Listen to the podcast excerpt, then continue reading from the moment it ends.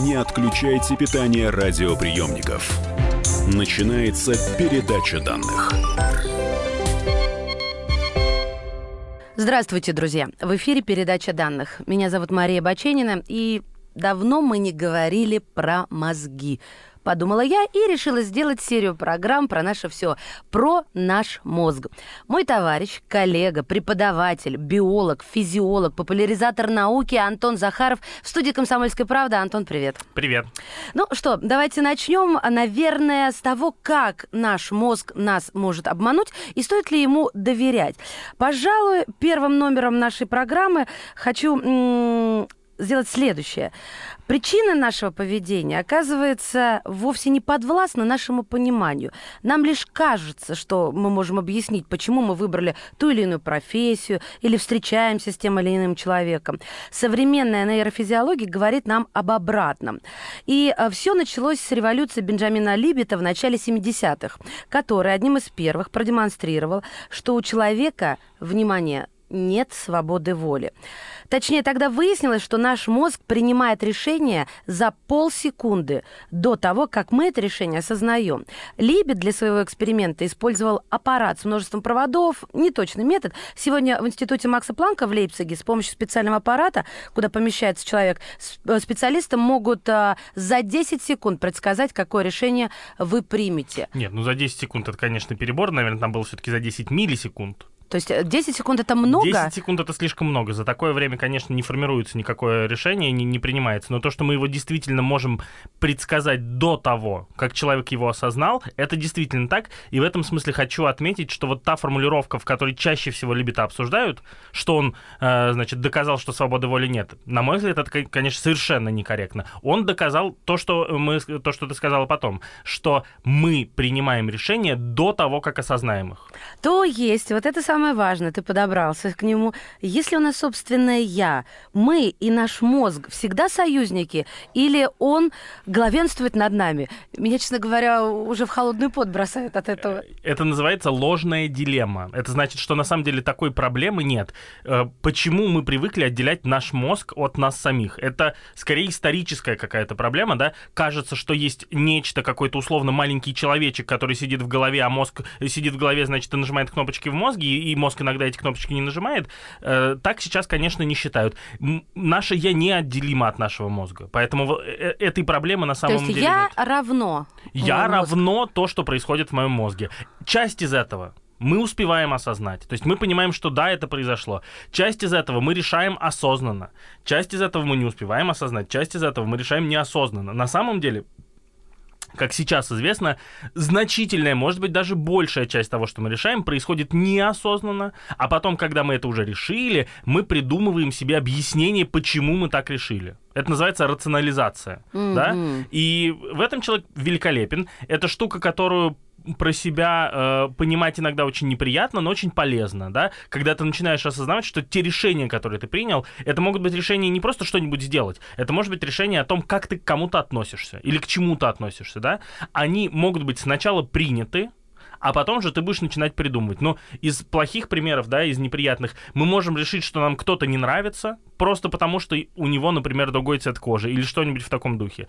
А, потому что эмоционально мы так восприняли непохожесть на нас, а потом мы начнем придумывать, что эти люди отличаются от нас вот так, вот так, вот так и вот так. Хотя на самом деле в основе лежит просто некоторый страх, да, эмоция, а, э, которая возникает из того, что мы там увидели что-то непохожее на нас. Да? Хорошо, а, принято. Но обо всем хочется по порядку. Давай тогда начнем от общего идти. Какие типы обманов мозга а я... нам встречаются. Э, да, сейчас мы их обсудим. Я вот как раз э, подготовил небольшой примерчик, э, очень распространенный. Я сейчас задам три вопроса, и ты, пожалуйста, на них ответь. Ну и, естественно, аудитория тоже может на них ответить. Как я люблю эти эксперименты, Значит, друзья. вопросы подряд нужно задавать. Можете потом со знакомыми попробовать. Отвечать нужно стараться быстро. Первый вопрос. Что прокладывают, когда проводят интернет? Оптоволокно. Куда раньше ставили оценки в школе? В дневник. Кто убил Каина? Авель. А теперь подумали? Кто из них кого убил? А Авель Каина? Так, еще раз, кто? Ты Каин, меня запутал. Ка... Вот именно, я запутал. Ты Ка... задаешь, значит, кто... Э, подожди, спроси еще раз. Э, последний вопрос был, кто убил Каина? Кто убил Каина? А, ну, а, не знаю. Не, не- Я- это я непонятно. я он куда? Он пропал. Он Вот, пропал. Бог да. его убил, он Что-то умер. с ним произошло. произошло. Он убил Авеля. Он убил Авеля, а потом он ушел куда-то Это на бытие. да. пример простого когнитивного искажения. Я не дал время на то, чтобы нормально подумать. Я Ты меня ставил... напугал даже. Тем более прекрасно. Это работает с большинством абсолютным людей. А до этого я верно ответила? До этого верно. В этом и смысл. Ты даешь сначала несколько простых э, вопросов, на которые человек отвечает верно, а, потому что у него возникает просто ассоциация. Это вещи, которые не требуют никакого логического Да, и мышления. кажется, что все легко. Ой, я сейчас буду просто королева бензоколонки. И буду на все вопросы верно отвечать. Э, Смысл э, и частично в этом, а частично в том, что э, мы просто вызываем э, ассоциации, которые у нас есть. Потому что одно дело просто связь между некоторыми фактами в голове, да, то есть ассоциация какая-то. Другое дело логические взаимоотношения между этими... Как с и- Каином и этими- с Авелем, как с да? Мы помним, что Каин, Каин и Авель связаны. Да, конечно. Если у нас есть время подумать, мы, конечно же, догадаем, вспомним, поймем и как бы правильно эту цепочку э, проследим. Если нет, то мы просто вспомним, что Каин, Авель. Они рядом, значит, мы вспоминаем их в таком порядке. Хорошо, подожди, тогда а, получается, что у знатоков мозг по-другому работает, или они готовы к таким подвохам и очень быстро стараются под- э, ухватиться за какой-то, я не знаю, подвох, ожидают его? Э, да, если э, это тренировка. Э, Если мы привыкли к тому, что нас таким образом можно обмануть, и это происходит регулярно, тем более, если это какая-нибудь игра интеллектуальная, в которой мы ожидаем такого, конечно, нам будет труднее таким образом обмануть человека, но многие неожиданные вопросы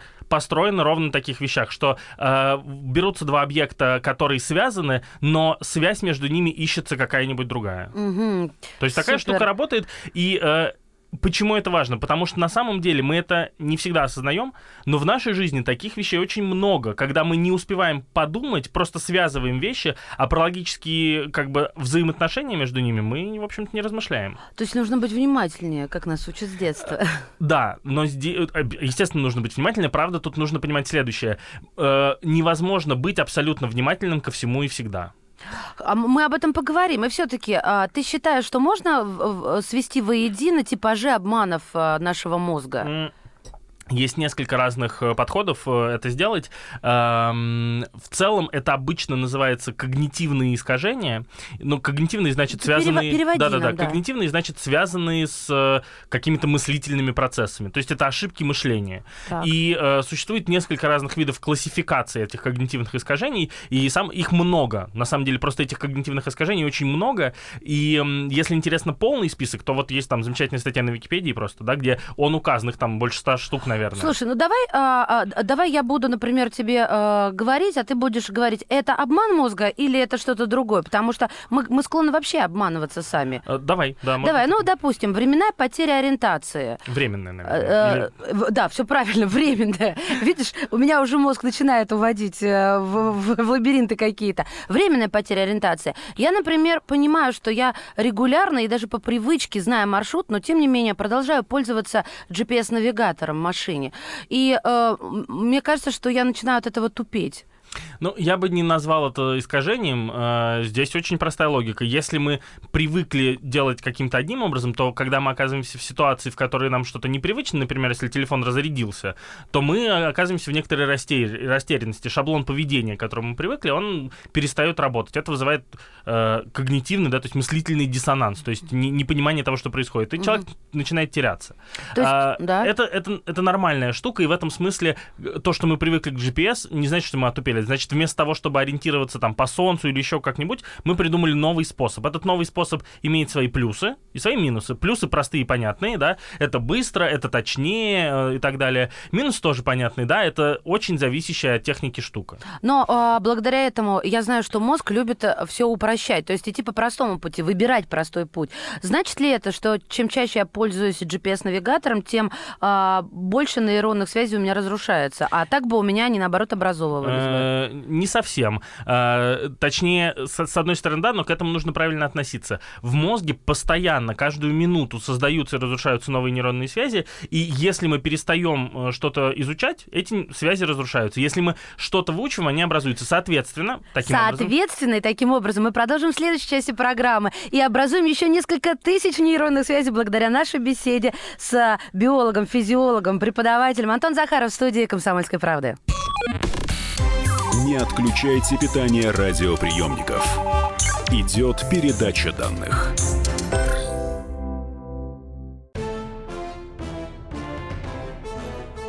Товарищи солдаты и офицеры российской армии. Полковник Баронец разрешает обратиться. Звоните и задавайте накопившиеся вопросы. Угроза НАТО, жилье для военнослужащих и перевооружение России – Обо всем этом Виктор Баронец знает лучше других. Программу «Военное ревю» слушайте по будням в 11 утра и в 5 вечера по московскому времени. Не отключайте питание радиоприемников. Идет передача данных. Это «Комсомольская правда», это передача данных.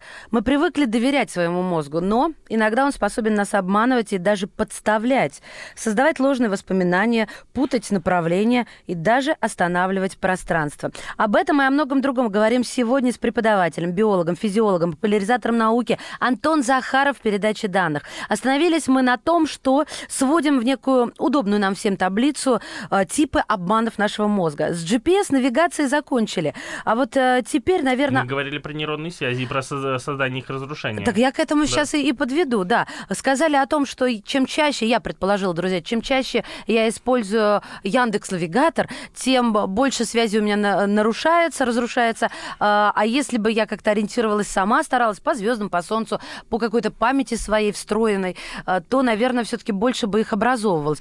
И Антон вот говорит, что к этому надо относиться как-то иначе. Э, да, это действительно так. Если мы тренируем какой-то навык, в мозге образуются нейронные связи дополнительные, которые помогают этому навыку усвоиться. Если мы, соответственно, этот навык не тренируем, эти нейронные связи не образуются это значит, что они образуются в другом месте с другим навыком. Вот и все. А, здесь убыло, там прибыло. Э, грубо говоря, да, мозг обладает э, пластичностью, и те вещи, которые мы постоянно тренируем, они действительно тренируются. Там возникают новые нейронные связи, там э, э, те вещи, которые связаны с такими процессами, мы делаем лучше. И, например, до того, как появились GPS особенно, было исследование, в котором э, измеряли определенный участок мозга э, таксистов то ли в Нью-Йорке, то ли в Лондоне, и выяснилось, что у них та часть мозга, которая отвечает за ориентирование в пространстве, пространстве, она у них больше, чем у других людей.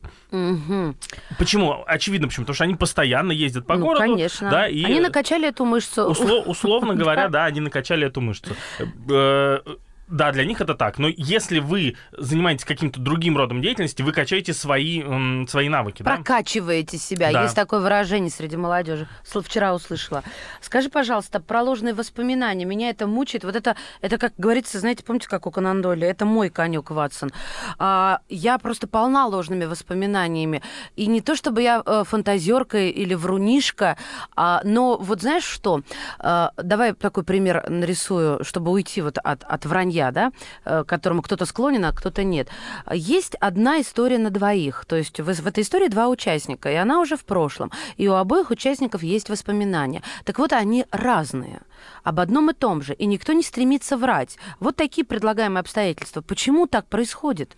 А, потому что так устроена наша память. Дело в том, что в отличие от компьютера, а, где есть разница между хранением воспоминаний и воспроизведением воспоминания, ну то есть информации, хранением информации и воспроизведением информации в мозге, этим занимаются одни и те же структуры, и каждый раз когда мы что-то вспоминаем, мы перезаписываем эту информацию. Каждый раз, когда мы рассказываем о чем-то, что с нами произошло, мы можем добавить какую-то деталь, и все прекрасно знают, что для красного словца, для истории мы это делаем. Не пожалеем Многие... отца. Да, и, но когда мы это делаем, мы не, то, то, та часть, которую мы не понимаем, что у нас новые воспоминания формируются на основе той истории, которую мы рассказали. То есть заново, она переписывается Она переписывается заново. каждый раз заново, поэтому, естественно, она искажается с течением времени. Это раз. Так. Два, естественно, и восприятие этой ситуации в процессе тоже было разным. Фокус нашего внимания ограничен, мы об этом еще mm-hmm. поговорим. И поэтому разные люди обращают внимание в, в ситуации на разные моменты, на разные вещи. Кто-то на э, цвета вокруг, кто-то на запахи, кто-то на одни слова, кто-то на другие слова. В итоге у каждого каждого создается свой след об этом мероприятии. Мы на самом деле никогда не видим и не осознаем и не воспринимаем всего того, что происходит с нами и вокруг нас. Всю эту информацию переработать сознательно невозможно. Мы перерабатываем ее части. Разные люди высвечивают как бы э, фокусом, фонариком своего внимания разные куски. Тогда получается самое объективное это даже не дневники, не воспоминания, а видеосъемка. Самое Причем такая с, с разных ракурсов, 360, э, вот сейчас как GoPro. Абсолютно объективная история, да. На самом деле, про, э, про вот эту вещь э, давно понимают, например, историки. Да? Для нейробиологов э, э, они пришли к пониманию механизмов этого в каком-то mm-hmm. смысле. Обычные люди не всегда об этом задумываются, а историки в этом специалисты. Они прекрасно знают, что для того, чтобы понять, что произошло в той или иной ситуации, никогда недостаточно одного источника. Один источник всегда может быть искажен. Поэтому постоянно, если вам нужно э, что-то узнать, вы берете несколько разных источников, связываете информацию, сравниваете информацию из этих источников, ищете какие-то общие моменты, да, и только в таком случае вы можете какую-то достоверную э, историю рассказать. И это навык, которым на самом деле обладать должен каждый человек, который живет в современном мире, э, который, к сожалению, э, ну, там в школе, например, на истории чаще всего не прокачивается, а это ключевая штука. Например, приведи пример. Ну как это? Вот я, у меня следующий вопрос. Как я могу отделить внутри себя, без видеосъемки и дневников, а, ложные от реальных воспоминаний? Какие-то, может быть, внутренние маркеры? Что значит а, вот этот навык а, развить в школе? Ну, например. Внутри себя просто никак. Э, никак. внутри себя, соответственно, гла- главная э, мысль по этому поводу, э, своя память, свои воспоминания не могут являться убедительным источником вообще в принципе, да, то, что мы что-то помним, не значит, что оно было. Более того, это некоторая такая контринтуитивная мысль, которую, в общем-то, не подумаешь. Если воспоминание очень яркое, вероятность того, что оно искажено, намного больше. Это почему так? Яркие воспоминания, э, они э, вызывают сильные эмоции сильные эмоции очень сильно влияют на интерпретацию фактов.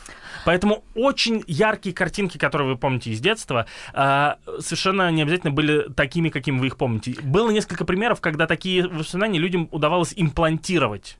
Ух ты, а вот это как? Э, это происходило следующим образом. Бралась какая-нибудь реальная ситуация, я не знаю, полет на воздушном шаре условно, да, у какой-нибудь mm-hmm. там девочки 10 лет. И э, были какие-то фотографии этого полета, и она помнила об этом и рассказывала об этом. То есть она и, реально летала? То есть она реально летала. Но можно было взять эту ситуацию, э, эмоционально окрашенную, соответственно, договориться с родными, сделать какую-нибудь фейковую фотографию, на которую добавить какую-нибудь ее подругу, которой на самом деле там не было, так. да, подругу э, уговорить, поучаствовать в этом э, обмане, соответственно, и рассказать один-два раза, да, от тех людей, которые доверяют, которым доверяет человек эту историю так, как она не была устроена, и через некоторое время человек начнет с деталями, в подробностях описывать, как вот это там, вот другой человек или какая-то другая вещь, которой не было, там происходила. Таким образом, действительно можно имплантировать воспоминания. Повторюсь, это нельзя сделать просто так. Это не, э, не то, что вам сказали, и вы сразу поверили. Обычно для этого нужен какой-то человек, которому вы доверяете. А да, обычно для этого не нужно телевизора. А... Я сейчас объясню, к чему клоню. Есть телевизор, э, владеющий нашей моей маме. Я недавно познакомилась со свежими исследованиями Всероссийского центра изучения общественного мнения. Так вот, телевизор по-прежнему главный источник информации для большинства, как для молодежи, так и для э, более старшего поколения. И если нас, э, нам будет имплантировать телевизор, то это возможно в массах? Если массы ему доверяют, если массы не критически относятся к той информации, которую они прочитали в газете, услышали на радио, в том числе к любой mm-hmm. информации, даже к тому, что мы говорим сейчас, нужно относиться критически, или то, что они, или если они не критически относятся к, к телевизору, к тому, что говорят на, на телевидении, конечно, можно манипулировать в буквальном смысле, да, имплантировать какие-то воспоминания. Таким образом создаются э, исторические мифы да, э, в том числе таким э, способом создаются исторические мифы, в том числе о недавних событиях, да. Некоторые, э, сейчас по, трудно будет привести конкретный пример, более того, если начнем приводить, мы скатимся в политику, а этого совершенно бы не хотелось, но как факт это... Я даже пытаюсь, э, мне кажется, я могу угадать, про кого ты сейчас хотел привести при, пример. Э, я специально в голове конкретного примера не был, нет, я думал про, э, ну, каких исторических примеров не было, не там, Невской, би, Ледового побоища или, что, или что-нибудь в таком духе, да, это исторические мифы, которые в какой-то момент имплантируют имплантировались в массовое сознание. А, есть и более, э, менее отдаленные примеры, неважно, не суть, но смысл в том, что такие вещи возможны, более того, регулярно происходят, и профессиональные историки регулярно сталкиваются с такими ситуациями, и э, оказываются ситуации, когда им необходимо развенчать какие-нибудь исторические мифы, которые возникли там вот похожим способом. Я поняла тебя. А может человек все помнить, как было на самом деле, а потом а, вот изменить э, свои воспоминания? Но получается, исходя из того, что ты сказал, это он может сделать несознательно. Абсолютно. Вряд ли, более того, вряд ли он может это сделать сознательно. Я сначала на первую часть отвечу. Значит, есть некоторое количество людей, описано такое, которые обладают, э, э, это называется эйдетическая память. Э, они помнят все, что с ними происходило, и обычно буквально, да. Э, но эти люди не могут обычно нормально существовать, потому что они не забывают вещи, которые с ними происходят, и э, обычно э, с ними работают психологи или психиатры или психотерапевты, потому что такой человек не, не может интегрироваться в социум нормально. Да? А почему Это он не может психическое- интегрироваться в социум? Потому что весь его ресурс занят э, запоминанием, он не может нормально общаться, он э, не, не, не забывает какие-то вещи, он все время занят как бы тем, что он помнит то, что с ним произошло. Так жить очень тяжело. У да? полиглотов такого не бывает. Они же тоже, у них э, весь ресурс, э, вся память занята языками. Нет, у полиглотов такого не бывает. Не уверен, что у них вся память занята языками. Более того, есть куча исследований показывают, что учить языки э, полезно, если вы их учите больше, что вы там э, меньше риск старческой деменции или что-нибудь в таком духе. Ну, это да, как как Вот. раз Word, математика и так далее. Полиглот же не должен буквально помнить там каждое слово каждого языка или, или э, там, я не знаю, не должен помнить все слова всех языков, тем более. А вот а, этот человек с а, этой буквальной памятью, это лечится? А, нет, насколько я знаю, это интересный вопрос, я не до конца уверен, насколько я понимаю, нет, мы не до конца понимаем, почему такое вообще происходит, но в клинической практике описано несколько таких примеров, как минимум. Продолжим говорить об обманах мозга с физиологом Антоном Захаровым в рамках передачи данных. Не отключайтесь. Не отключайте питание радиоприемников. Идет передача данных. Каждый вторник с 10 утра по московскому времени в программе «Главное вовремя» садово-огородные советы в прямом эфире. Про все, что зеленое, скажем так, хочу, чтобы радиослушатели задавали свои вопросы. Большой эксперт. Самая удачная находка для всех работников мотыги и лопаты. Тетя Таня Кудряшова. И дети меня зовут мать всего зеленого. Вот такая петрушка на радио «Комсомольская правда». Слушайте и звоните по вторникам с 10 утра по московскому времени. Не отключайте питание радиоприемников. Идет передача данных. Это передача данных, мы говорим о мозге. Да, именно так, потому что понимать собственную ограниченность – это начало всякого понимания, в принципе. Понимание, что вы чего-то не понимаете, делает нас с вами на порядок умнее. Об этом и о многом другом говорим сегодня с биологом, физиологом, преподавателем, популяризатором науки Антоном Захаровым. Антон, следующий вопрос, следующий вопрос. а, Просто их роится великое множество в голове. А, Человек постоянно редактирует, как ты уже успел заметить, свое, свои воспоминания, но и забывает. Почему он их забывает? Почему или зачем? Ха-ха, давай по порядку. Э, Почему? Потому что, ну, просто на вопрос «почему» иногда можно ответить очень просто. Так устроены наши мозги, да? Нет, Э, этим ты не отделаешься. Давай тогда зачем? Вот, э, значит, э, зачем? Э, Правильный ответ будет примерно такой. Ресурс э, и мыслительный, да, то есть то, что мы можем осознавать в момент определенного времени, и ресурс мозга, то есть количество нервных связей, которые в мозге может э, су- существовать, э, оно гигантское, оно очень велико, но оно ограничено, да, поэтому общее правило, что те вещи, которые нам нужны которые мы регулярно используем, они сохраняются. Мгм. Те вещи, которые нам не нужны или которые мы используем нерегулярно, они постепенно стираются. Но если они стираются, а, стоит ли говорить о том, что все, они бесследно исчезают? Или каким-то образом мы можем э, стараться и в итоге выудим их из э, Нет, они файлов? исчезают, к сожалению, бесследно. Большин... в- Очень часто они могут исчезать бесследно. Некоторые воспоминания, которые пропали, могут пропасть бесследно.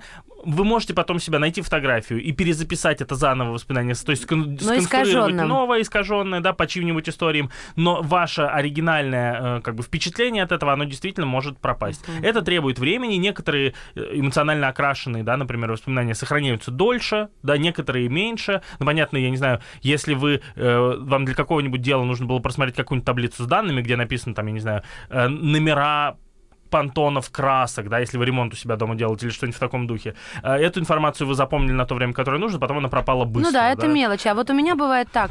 Я смотрю огромное количество еще бумажных фотографий. И знаешь, вроде же я не пожилой человек, а у нас ассоциация с тем, что пожилые забывают. А я смотрю, и не просто пытаюсь вспомнить, я не помню этого в принципе, ни места, ни себя такой, ни уж точно чел- человека рядом с собой. И это страшно. Это не страшно, это нормально. По-другому было бы страшно. Э, исп- с- работать со всеми теми эмоциями, со всеми теми ситуациями, которые были в нашей жизни, мы не в, не в состоянии. Нашего э, мыслительного ресурса на этого не хватает. Мы живем, на самом деле, в момент времени. И нам доступна только часть э, воспоминаний, впечатлений, э, эмоций и так далее, и так далее. Иначе наша психика не справилась бы с этим огромным потоком информации. Хорошо, давай дальше. Может ли наш мозг воровать чужие мысли и подсовывать нам под видом собственных? Почему такой вопрос звучит? Я помню историю про, ну, я думаю, она многим известна. Великий Джордж Харрисон, да, один из ливерпульской четверки Битлз, он заплатил 600 тысяч долларов. На тот момент это была огромная сумма штрафа. Да и сейчас не маленькая. Хорошее замечание. А, он заплатил за то, что за плагиат, потому что хотя он эту песню искренне считал своей. И э, вообще это вот что? Это заболевание или это просто иллюзия? Это просто иллюзия, это нормальная э, иллюзия в том, э, не заболевание, да, иллюзия в том смысле, что это нормальная часть работы нашего мозга. Мы э, очень часто э, приписываем себе чужие мысли. То, что мы когда-то где-то услышали, когда мы воспроизводим это сами, мы можем не вспомнить источника, и через некоторое количество таких повторений мы можем вообще забыть, что это был какой-то другой источник. Мы можем убедить себя в том, э, что это произошло непосредственно с нами. С историями, на самом деле, такое бывает регулярно. Опять же, я уверен, что многие люди по себе замечали, что иногда, рассказывая какую-нибудь историю в компании старых друзей, да, а, и новых друзей, вы рассказываете новую интересную историю, и кто-нибудь из старых друзей говорит вам, что, слушай, а это же не с тобой было, а со мной Вот было. Смотрите, как он нас подводит. Я про мозг наш, да? Он, получается, наш какой-то вот э, подстава, выражаясь современным языком. То есть он делает нас смешными. А, он заставляет нас выплачивать штрафы. А, или, мол, да слушай, это баян, дружище. Мы это слышали уже много раз. Или же, знаешь, ты записал чью-то мысль, а потом пони- вроде как она твоей собственной становится. А на самом деле это мысли с какого-нибудь сериала, мыльной оперы. Это даже Запросто. неловко. Слушайте, как-то как-то лучше это списать, конечно, не на иллюзии, а на заболевание. Нет, нет, нет, это я, я сейчас прокомментирую, это просто очень важная мысль. Э, Это нормальная часть работы нашего мозга. Наш мозг не может работать по-другому. И э, это не значит, что все, кошмар, мы, значит, остановились в развитии и больше ничего не можем сделать. Существуют э, системы работы с такими штуками, которые позволяют минимизировать количество таких э, Неловких э, ситуаций. неловких ситуаций, искажений. Например, что, что, что нужно сделать? Очень просто. Научный метод.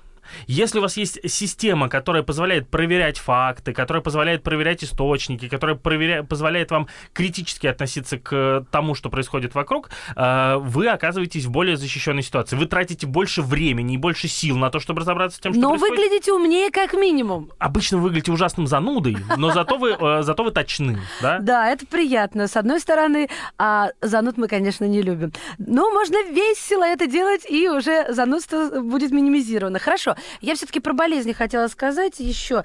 Если, допустим, такой тебе нарисую пример, человек неудачно ударился головой, он цел, невредим, да, а, но заработал расстройство мозга, то есть внутренние какие-то повреждения, а, продолжает жить, функционировать, но что-то пошло не так. Вот это что-то, чем это может быть, во что это может, э, как это может выглядеть? А, Примеров гигантское количество. Самый популярный, может быть. Сейчас я попробую Мгм. несколько привести. Значит, э, травмы мозга в разных его областях это э, огромное был, э, был огромный источник информации для неврологов о том, как, собственно, работает мозг. Э, значит, самый часто упоминаемый пример это пример э, то ли английского, то ли американского железнодорожного рабочего, которому э, это кошмарная ситуация, которому в результате какой-то там э, аварии э, кусок э, лома металлического прилетел в голову и пробил насквозь, э, значит, э, одно полушарие, так что ему пришлось его удалить. И э, дальше изучалось, что с этим человеком происходило. С ним удивительным образом происходило не так много, хотя говорят, что у него испортился характер, да. В тот момент, это в начале 20 века произошло, в тот момент строго описать, что происходило, было немножко тяжеловато. Но известны примеры другие, э, э, описанные позже и как бы с большим пониманием, пониманием дела, когда, например, опухоли могли приводить к росту агрессии. Известны примеры э, э, каких-то трагических ситуаций, когда, э, например, человек э, расстрелял потерял э, близких э, и незнакомых людей, э, потому что опухоль да- давила ему на тот участок мозга, который связан с агрессией, и он не мог себя контролировать. Известно, что это может влиять на формирование каких-то там необычных черт личности, да, то есть описаны примеры, когда у людей удаляли участок мозга, и они, у них там начиналось что-то типа мании величия, но это, конечно, экзотические истории, мы не до конца понимаем, что там конкретно произошло, но есть совершенно простые истории, значит, когда травмируется... э, Например, участок затылочной коры, да, то есть человек ударился головой или как травмировал себе затылок, э, он говорит, что он ослеп. При этом, если э, проводить физиологические тесты, светить ему фонариком, просить его следить за... Реакция зрачка да, существует, Реакция да? зрачка существует. Просить его следить за карандашом. Он следит, но он не видит. Какой кошмар. Потому что у него не работают те участки мозга, которые отвечают за, собственно, формирование сознательного ощущения этого. Он, он, это, Он это- технически видит, он технически видит, глаза работают, А, мозг не видит. Да, да, то есть это просто, это просто компьютер без мозгов. Вернее, я даже не знаю, как это п- Ну, подвести та- какую такие вещи научную бывают. да, Это, конечно, пример. клинический случай. Да? Другие клинические случаи связаны с А тем, что э, у человека нарушается там центр речи или центр... Вот, помнишь этот фильм с Джимом Керри, то ли, то ли Брюс Всемогущий, то ли Лжец, Лжец, я уже не помню. Лжец, Лжец. Да, когда он заставил его говорить вот... Только правду. Нет, я про другое, когда бессвязный поток слов, А. и вот э, это тоже а, описывается э, с научной точки зрения, когда у человека рот, вот ты сейчас про глаза тоже самое описал, а Мгм. тут про речь. Рот существует отдельно от нас, и мы им не управляем, и поток слов совершенно э, и временная потеря памяти, и, в общем, вот, вот на- Это общая ситуация, и она совершенно не кажется удивительной, если правильно понимать, как работает вообще восприятие. Мы привыкли считать, что мы видим глазами, слышим ушами, нюхаем носом, чувствуем вкус Мгм. языком и так далее. Это все неправда. Мы чувствуем всегда мозгом. Всегда у нас есть какой-то источник, да, как какой-то, э, значит, э, какая-то штука, которая воспринимает информацию извне. Но дальше, перед тем, как мы ее осознаем, происходит огромное количество разных вещей. Несколько у нас этапов э, обработки этой информации идет, и на каждом из этих этапов происходит что-то важное, и только на последнем возникает сознательное понимание того, что произошло. Соответственно, повреждение любого участка на этой цепи может приводить ну, к разным ситуациям. Да? А бывает такое, когда человек э, э, совершенно теряет чувство времени. Я как-то давно читала о том, что одна женщина отказывалась признавать, что есть цикл с 24 часов, что 365 дней в году. Как и все. Но она была нормальна. Она вставала, завтракала, занималась делами. Но для нее это был один неделимый момент. Вот как я поняла, что эта жизнь всегда состояла из одного дня. Э, Да, можно, э, я сейчас не знаю конкретно, но можно предположить, какие даже участки мозга были повреждены в результате этого. Возможно, это связано с теми центрами, которые отвечают за память, например, да. Э, Но деталей, конечно, сейчас не расскажу, нужно смотреть внимательные исследования. Но смысл в том, что это общее понимание современных физиологов, если с человеком что-то произошло, да, то э, если какое-то изменение поведения серьезно ну, замечено, это значит, что како- у этого есть какая-то база, у этого есть какое-то, как бы, какая-то железка, в которой что-то сломалось, да, ведь если у нас компьютер начинает глючить, это обычно значит, что у нас какая-то проблема либо в, э, значит, э, программном обеспечении, либо в самой железке, да, в, на- в случае мозга разницы между железкой и программным обеспечением по большому счету нет, нет, и то, и другое выполняет нервные клетки, если там какие-то процессы пошли не так, то, соответственно, у человека происходит какое-то изменение. Это важная мысль. Почему? Потому что э, чаще всего к заболеваниям психическим у нас относятся с опаской, недоумением и так далее. Но э, большая часть из этих заболеваний это не вина человека, естественно, это э, сбой работы мозга. И этот сбой может корректироваться. Частично он может корректироваться там психотерапией, например, в некоторых ситуациях. В некоторых ситуациях нужно медикаментозное э, изменение процессов, происходящих в мозге. Ты сказал сейчас про вину человека. Я вспомнила про... Сейчас мало времени, успею задать вопрос. Алкоголизм, э, как следствие, белая горячка и, соответственно, галлюцинации. А как вот это э, связано? Это же тоже иллюзия галлюцинации. А как алкоголизм приводит к галлюцинациям, если через мозг э, объяснять? Хороший вопрос. Э, Я сейчас всю цепочку не прослежу. э, Как бы правильно на него ответить в таком случае. Э, Алкоголизм, естественно, влияет на те процессы, которые происходят с нервными клетками. Это очевидно ведь. То есть это химическое воздействие на наши связи нейронные. Но это хитрое биохимическое как бы изменение процессов, которые происходят в мозге. Мгм. Да, но другой пример здесь намного более важный, про который в последнее время, слава богу, начали чаще говорить, это депрессия.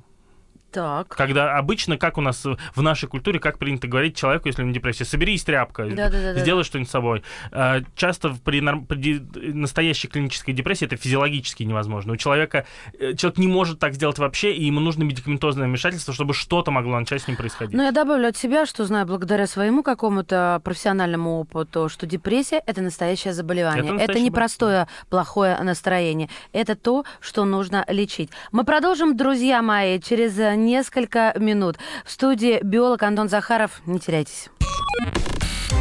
Не отключайте питание радиоприемников. Идет передача данных. Главное аналитическое шоу страны. Михаил Владимирович Юрьев, Михаил Владимирович Леонтьев. И в команде Анатолия Кузичева замена. Вместо Анатолия играет Илья Савельев. Но все остальное будет прежним. Это главтема. Они знают, как надо. Мы несем свою миссию выработать и донести до народа и руководства мысль о том, как должно быть. Программа «Главтема» на радио «Комсомольская правда». Слушайте в прямом эфире каждый четверг с 20.00 по московскому времени. Не отключайте питание радиоприемников. Идет передача данных. Это передача данных у микрофона Мария Баченина. Напротив меня биолог, физиолог, преподаватель, популяризатор науки Антон Захаров. Мы говорим сегодня про наш мозг. В частности, про то, как он нас обманывает. Союзник он нам или враг. Ну, хотя это слишком громко. Тем не менее, Первый вывод, который нужно вам сказать, тем, кто только что присоединился, он нам не враг, он нам не союзник, он с нами одно целое. Наш мозг – это ваш мозг, это вы, мой мозг – это я. То есть не надо себя разделять. Пожалуй, это успокаивает, да, Антон?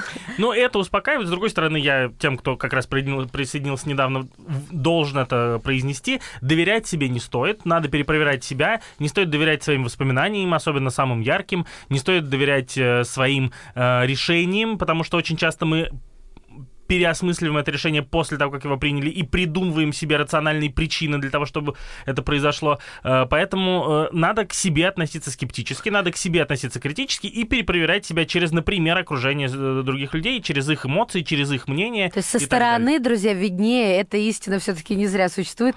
Но я не хочу задавать вопрос, кому верить, брат, или в чем, в чем сила, ну, потому что мы уйдем тогда далеко и надолго. Меня интересует другое. Я с этим м, последнее время существую, очень много думаю на эту тему. Ты много раз уже сказал слово эмоции. Я считаю, что нашей жизнью правят эмоции, нашими решениями управляют эмоции. И мы сейчас в таком информационном потоке мощнейшем существуем и с такой скоростью проживаем свою жизнь. То есть мы думаем быстро, мы делаем быстро, у нас мало времени отводится на все, то есть намного больше стали успевать делать. К чему это? К тому, что мы скорее руководствуемся, мы не успеваем принять рациональное э, решение, мы руководствуемся эмоциональным. И если, допустим, а, я, я уже как... Вот яркий пример. Я вижу сейчас на тебе джемпер, да? Возможно, он качественный, классный, но, допустим, он мне не нравится визуально. Я не буду оценивать, хорош ли он по качеству, долго ли он просуществует, сколько он мне прослужит. Он просто мне не нравится, поехали дальше. Да, да, и очень многие люди так принимают решение потом э, о том, как относиться вообще, вообще к человеку. В этом смысле э, первое впечатление действительно очень важно.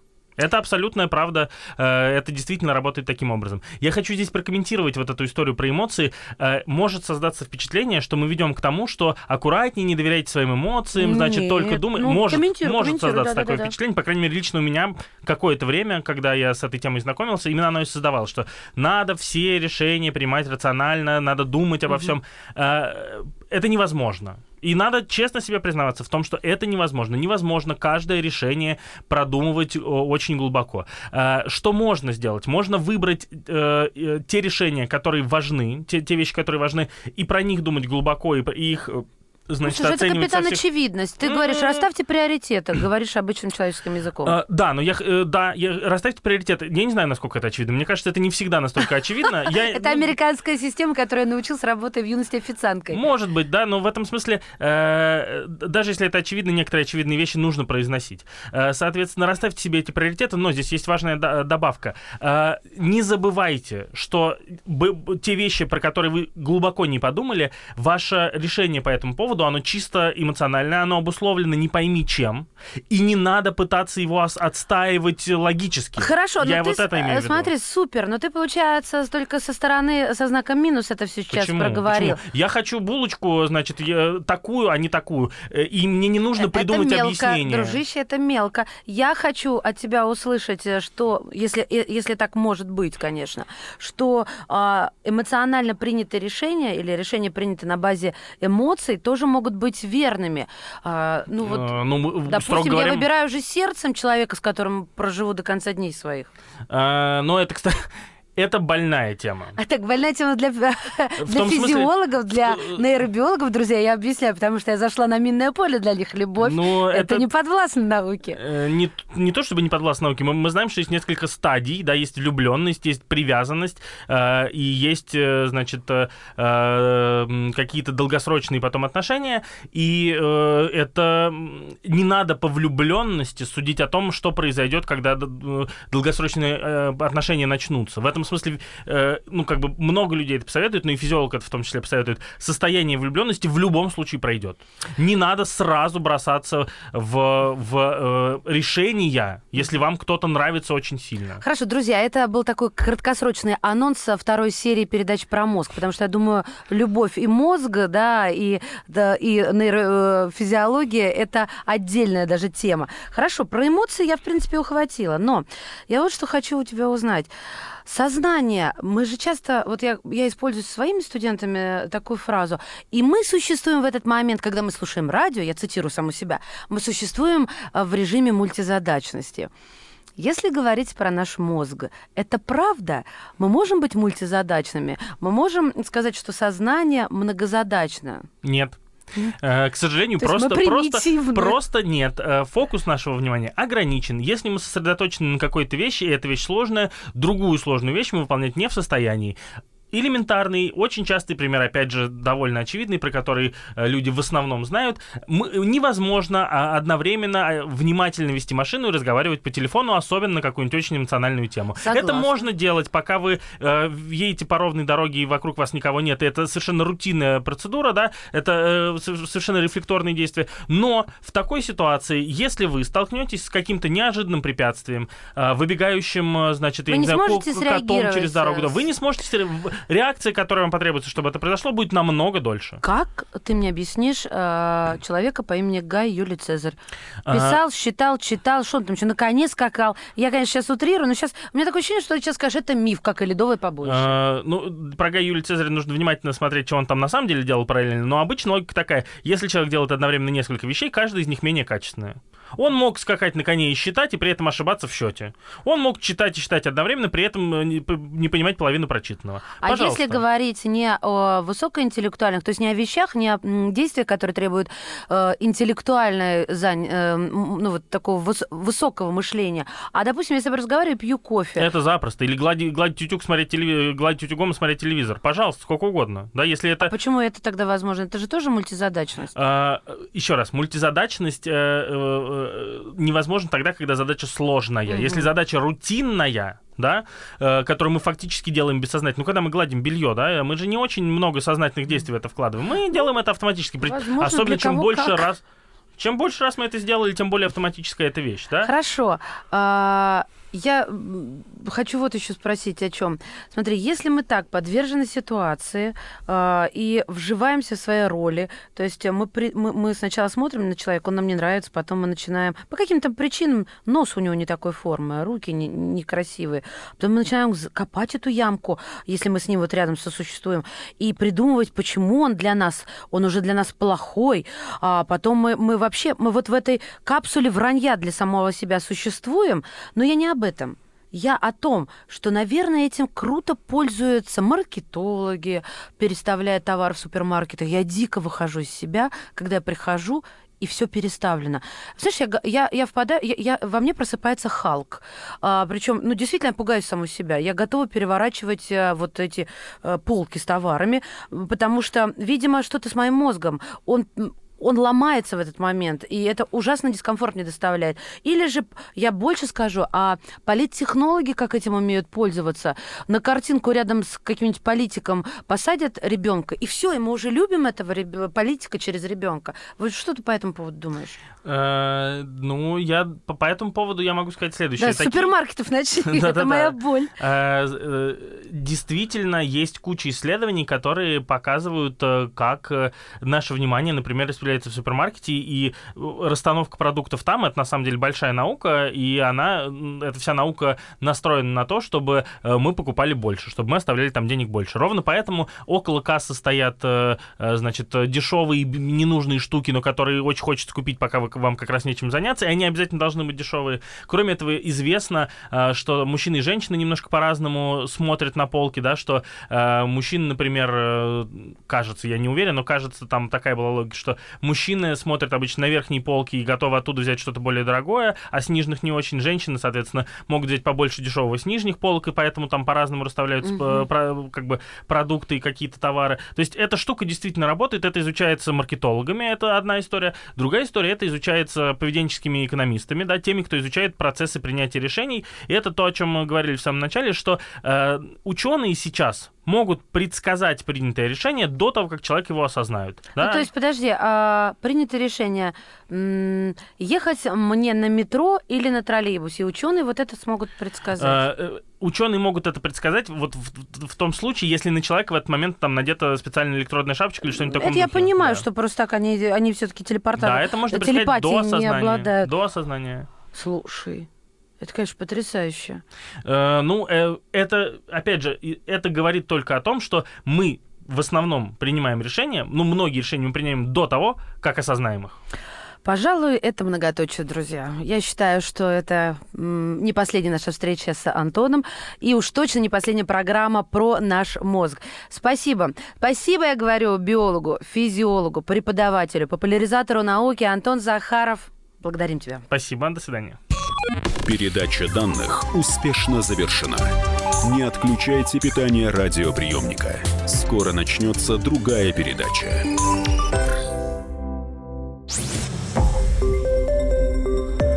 Радио «Комсомольская правда».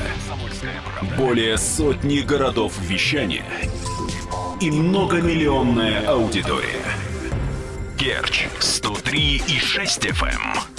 Севастополь 107 и 7 FM. Симферополь 107 и 8 FM. Москва 97 и 2 FM. Слушаем всей страной.